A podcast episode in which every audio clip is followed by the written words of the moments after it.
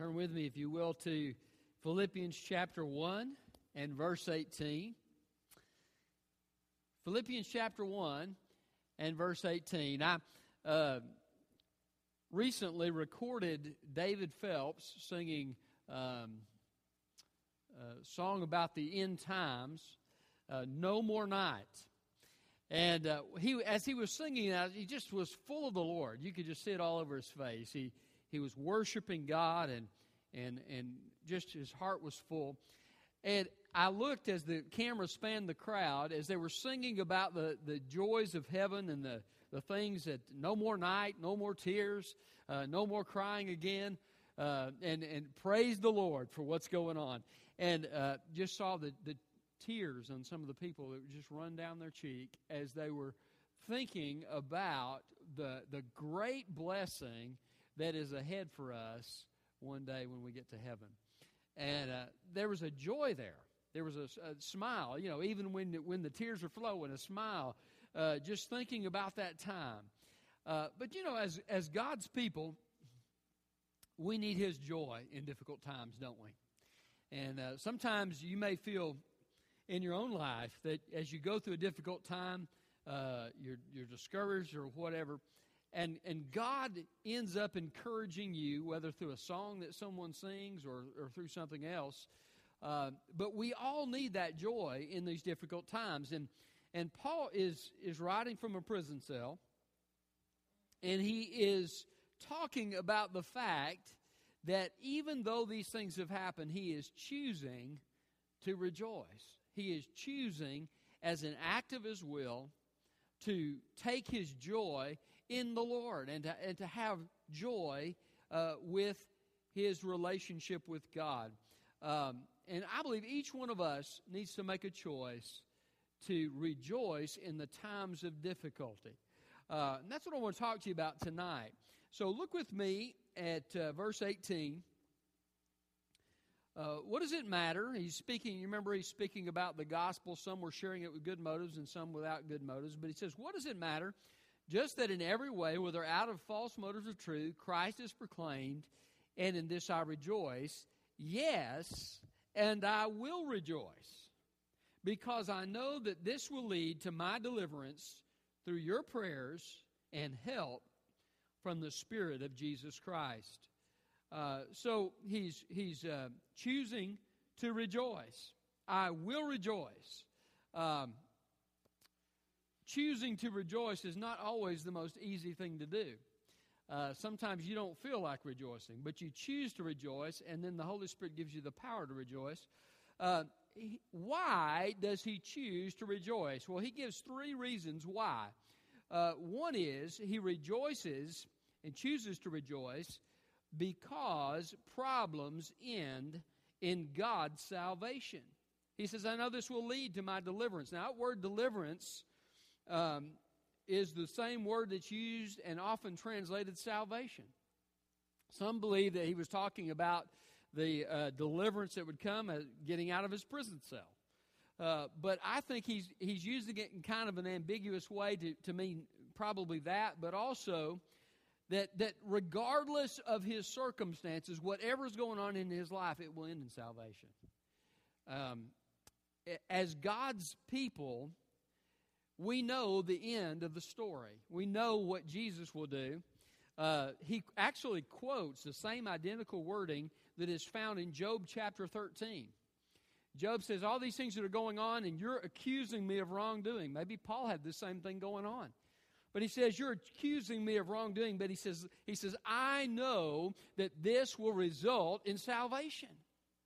I know that regardless of what I'm going through, the end is deliverance. Uh, another scripture says, You've seen what God did with Job, the end of God, and how he, how he uh, worked in Job's life, and he blessed him twice as much as he had before. Um, this is what God has said.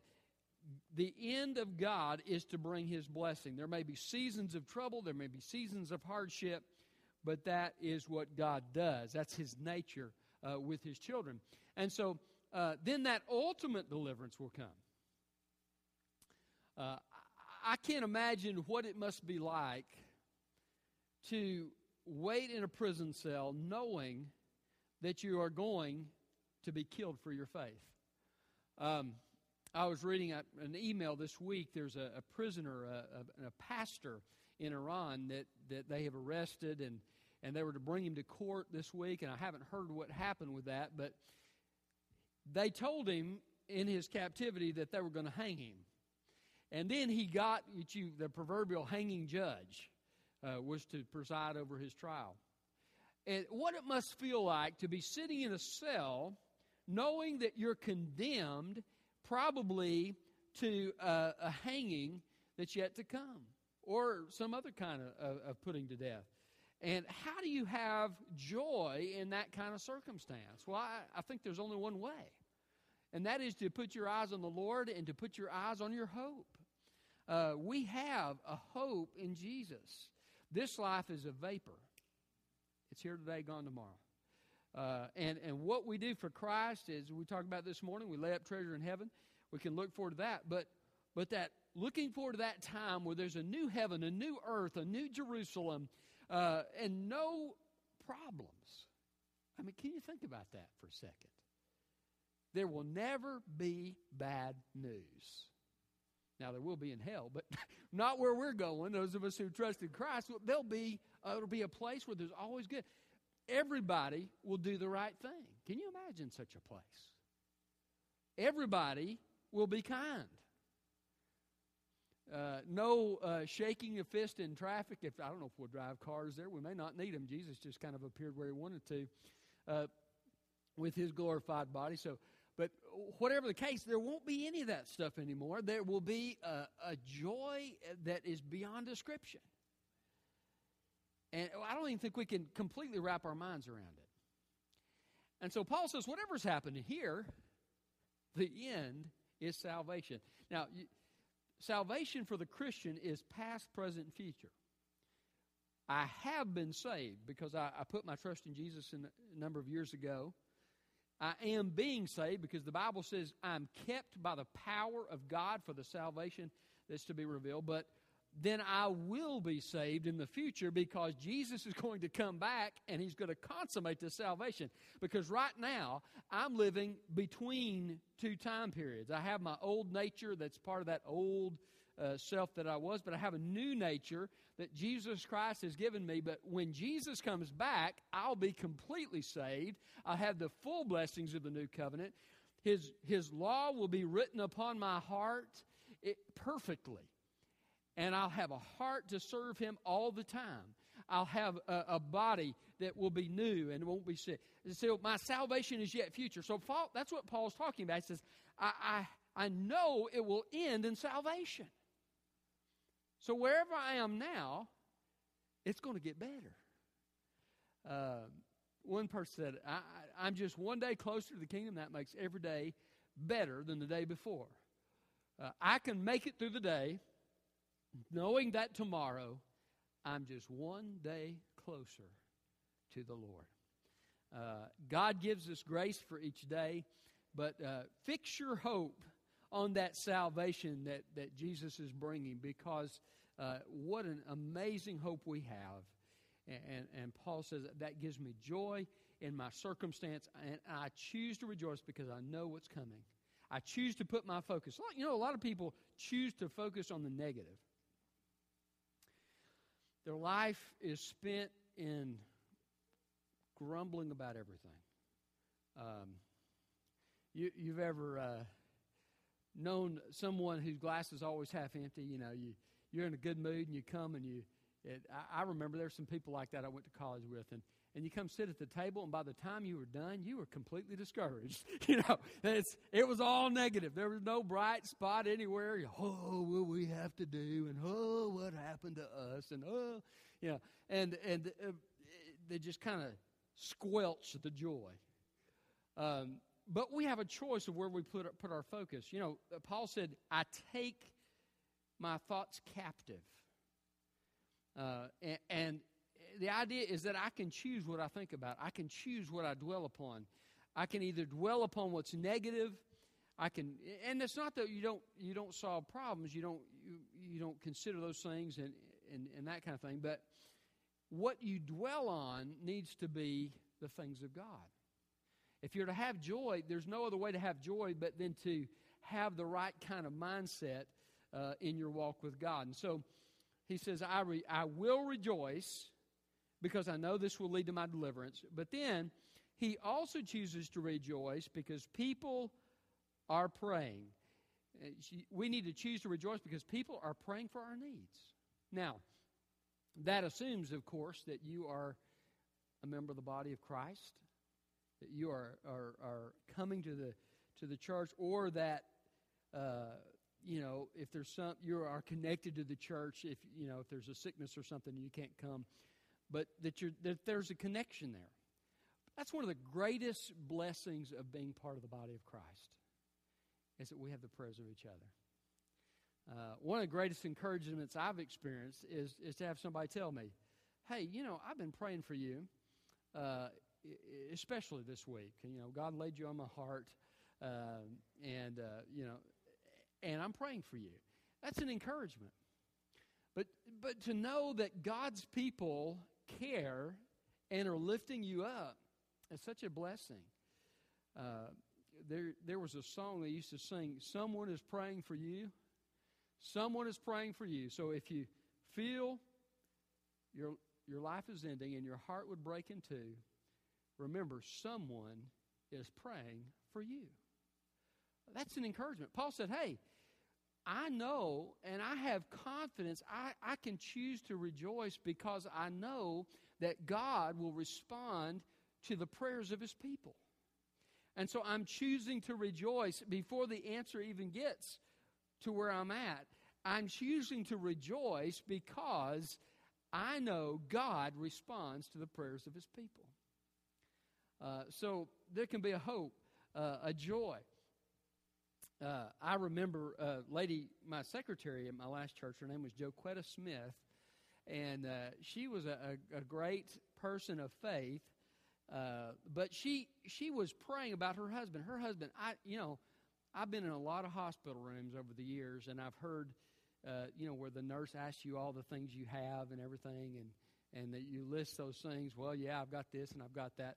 He's the only one I've ever seen that nearly checked every single one. I mean, he he was the most unhealthy person, and he had an aneurysm that was very dangerous, and they told him he had a 25% chance, I believe, or maybe it was 30% chance, real low, uh, a chance of making it through surgery for that aneurysm. But they said if he didn't have the surgery, he would be dead within a year. So they struggled with it and they prayed and they decided to go ahead and do the surgery. And, and there's one night I, they, they came in and, and she was sitting on the front pew. And uh, I said, We're going to pray for Dan. And she said, No. She said, Dan is going to be all right. And I said, I said, Yeah, we'll pray for him. No, Dan is going to be all right. And so I, okay, okay you know, and uh, uh, so I, I went up to it afterwards and I was talking to her, and, and she said, uh, God gave me the greatest peace today that He's going to come through this. And I feel like I have a word from God. And so she was rejoicing. She had a big old smile across her face. No, he's going to be all right. And so uh, I went to the surgery, and uh, the doctor came out, and uh, he had this big smile on his face, and he said, It couldn't have gone better. and I thought, Man, God, you are awesome. You see, she was praying, and then God answered her prayer, and she had confidence in the fact that God was going to give. Now I realize some people have confidence God's going to answer prayers that He's never promised to answer. I realize that. But I think there needs to be an expectation in our lives that when we pray, especially when we pray according to the will of God, that God acts and He works on behalf of His people.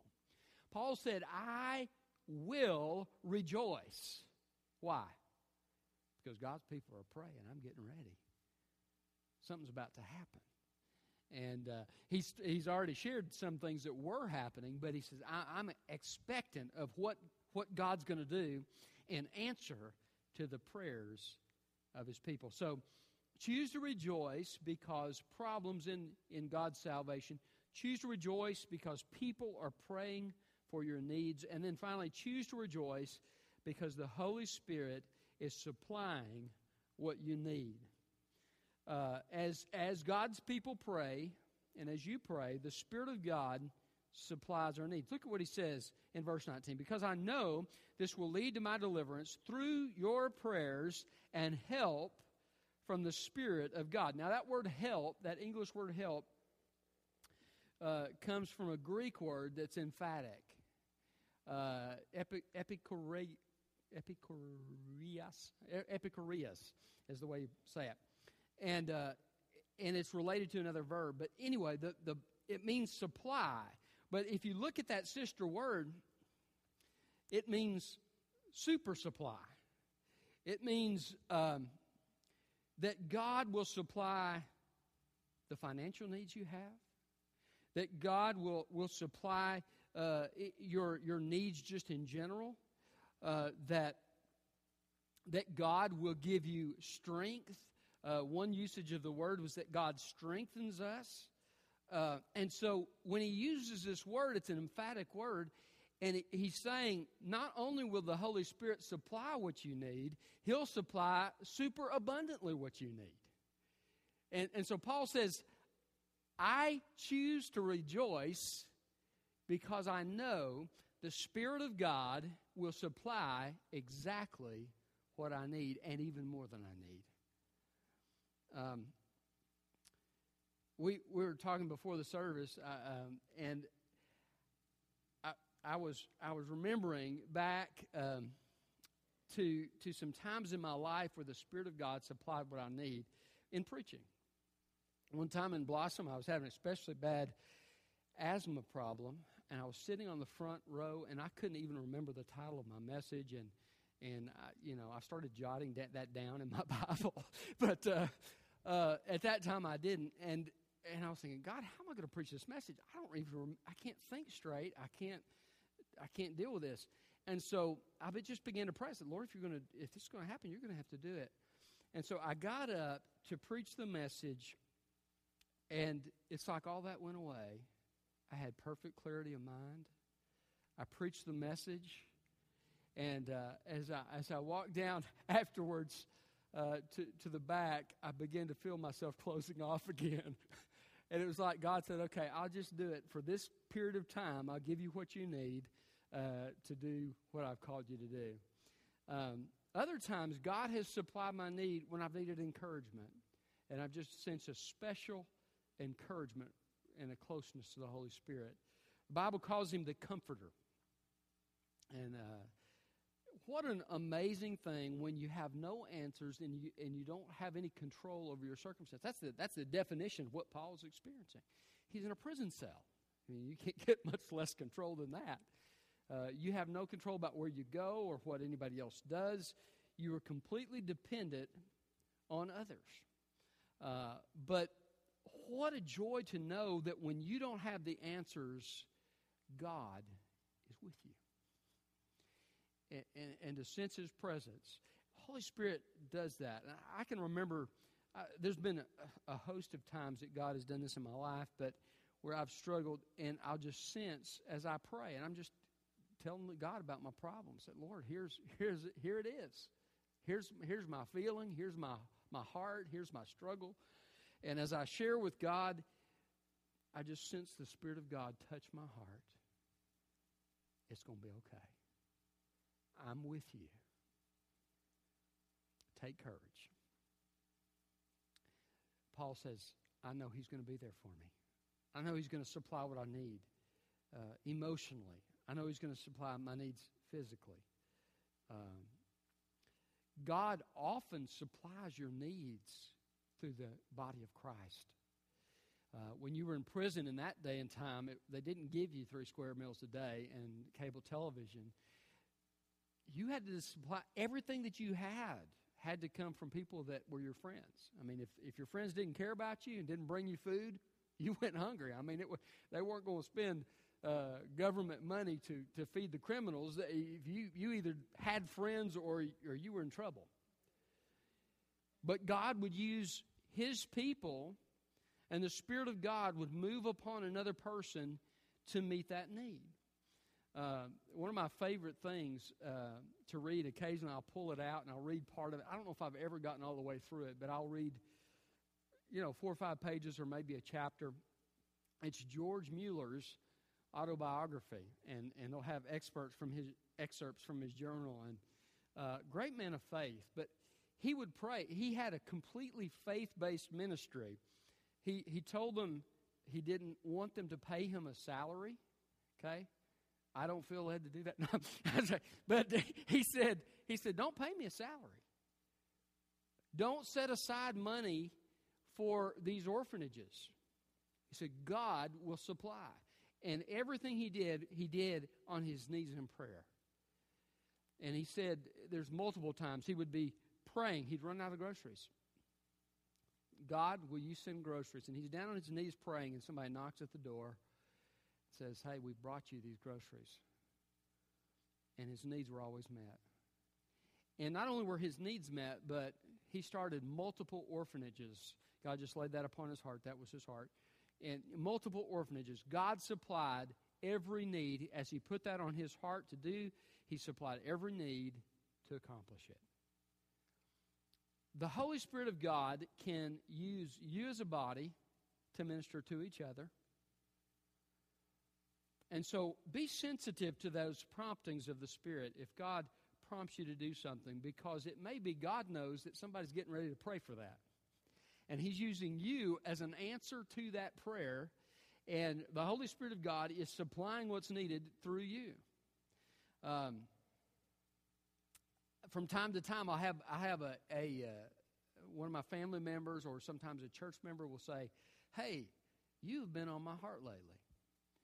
Now, most of the time, they don't know what's going on in my life, but God's laid me upon their heart to pray for, pray, to pray for me. And I say, hmm, that's funny. I've sure needed prayer lately. Thank you uh, for doing that. But it's amazing how God can, can know exactly where you are and what you need and supply that through His Holy Spirit for you. Uh, so Paul says, I choose to rejoice. God's on my side. The Holy Spirit's going to supply my need. Uh, whatever may come, I am secure in the hands of my God who loves me. So, regardless, I choose to rejoice. Um, that's a choice each of us needs to make. It's a choice of faith. Uh, and it's what one of the things that sets apart Christians from, from every other religion and every other people because only people who have faith in God can have joy in the midst of, of bad circumstance. Only people who have the Spirit of God can choose joy in their life. And, and I just, what a, what a blessing it is to be a child of God. I don't know what you're going through tonight. Maybe it's a, a financial need, a, a, an issue in your home, maybe between family members. Uh, maybe it's an issue at work. But whatever it is, God is with you. Choose to rejoice. Put your eyes on Him. Deal with problems, but don't stay there. Uh, refocus your eyes upon the Lord and upon your hope, upon the fact that God's people are praying, and upon the fact that the Holy Spirit is super abundantly able to supply your need and has a heart to do so. What a blessed people we are. Choose to rejoice. Father, thank you so much for the incredible love that you show us. Thank you for the hope that you've given us. Father, regardless of what's on the news or, or whatever we experience in our lives, you're able to sustain us. You said, I've never seen the righteous forsaken or their seed begging bread. I thank you for that.